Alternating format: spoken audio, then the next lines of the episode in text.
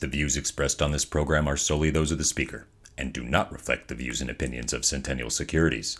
Be reminded that this podcast is for informational purposes only and should not be relied upon for investment decisions.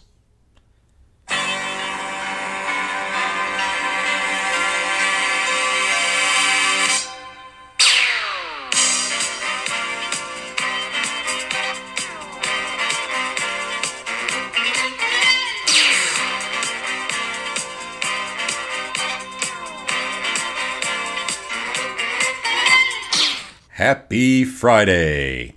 Welcome to the Weekly Investment Podcast, where we discuss the week's must-know investment news and how it affects your money. I am your host, Walter. This week we discuss PCE, insiders, and CDs. It's been another exciting week in the investment world, so let's crack right into the news. PCE, the Personal Consumption Expenditures Price Index, came in lower than expected, a sign that price pressures may be easing.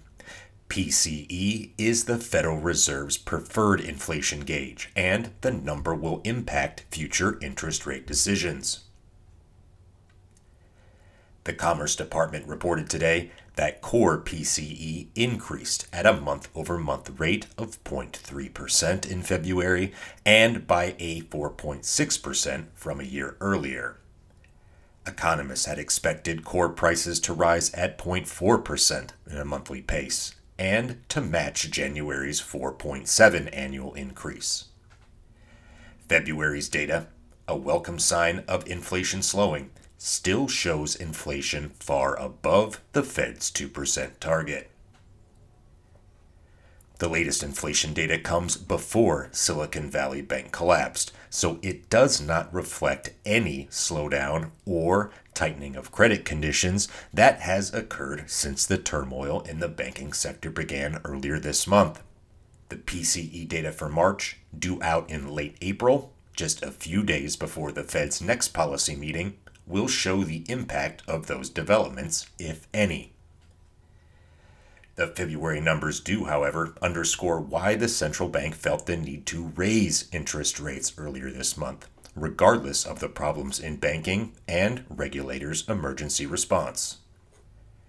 Beyond prices, the PCE report also showed consumers pulled back sharply on their spending in February after a strong start to the year. That suggests that inflation and rising interest rates have begun to weigh on household budgets. Consumer spending adjusted for inflation declined by 0.1% last month, after being up 2% in January.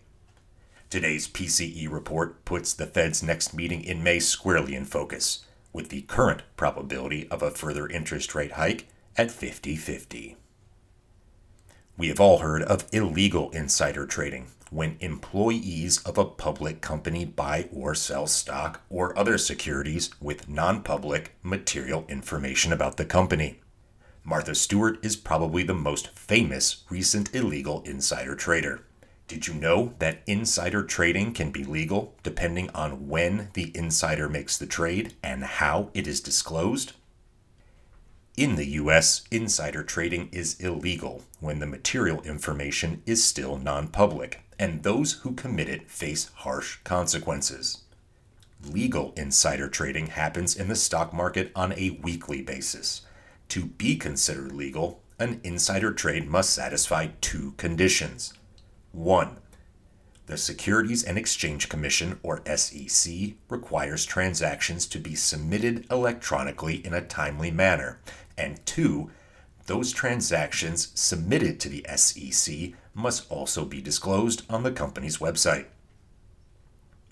It was the Securities Exchange Act of 1934 that led to the legal disclosure of transactions of company stock. Directors and major owners of stock must disclose their stock positions, transactions, and any changes of ownership. There are now research companies who track legal insider transactions in an attempt to gain insight from what insiders are doing with their shares. Large insider buying can be taken as a bullish signal for a stock, while large insider selling a bearish one. Also, legal insider buying or selling tends to be one-sided. There is significant buying or selling. This is not always the case, as a company recently in the news, Charles Schwab, showed when the stock was listed this week as having both considerable insider buying and selling. Finally, thank you to everyone who submitted questions this week. We will answer one from John, who asks, last week you mentioned CDs, but with everything going on with interest rates and the banks, what are your thoughts on investing in CDs right now? Good question, John, and thank you for being a regular listener. Regarding CDs, one of the byproducts of interest rates having gone up in the last 15 months are that there are good opportunities right now in short-term government-backed investments like CDs. As an example, I saw a 17-month CD that offered 5.5% this week. For investors needing income or sitting on cash in a low-yielding checking or savings account, CDs currently offer a great alternative. However, not all CDs are created equal, and it is worth shopping around for a good rate. Volatility means that there can be huge spreads between rates offered at different banks and credit unions. Be choosy.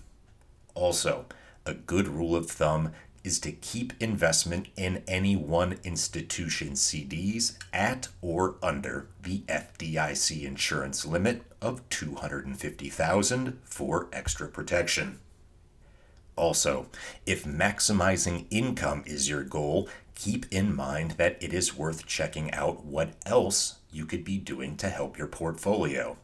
Not that long ago, U.S. Treasuries were yielding more than CDs, and high-quality corporate bonds, while not FDIC insured, could complement government-backed securities with better yields and improved diversification. As always, your own investment goals and risk tolerance should be drivers of portfolio strategy. Next week, we discuss travel season and travel stocks. Does fun in the sun lead to positive investment returns? Join us next Friday for that and much, much more. Thank you for listening, and please have a nice weekend when you get there. Talk to you next week.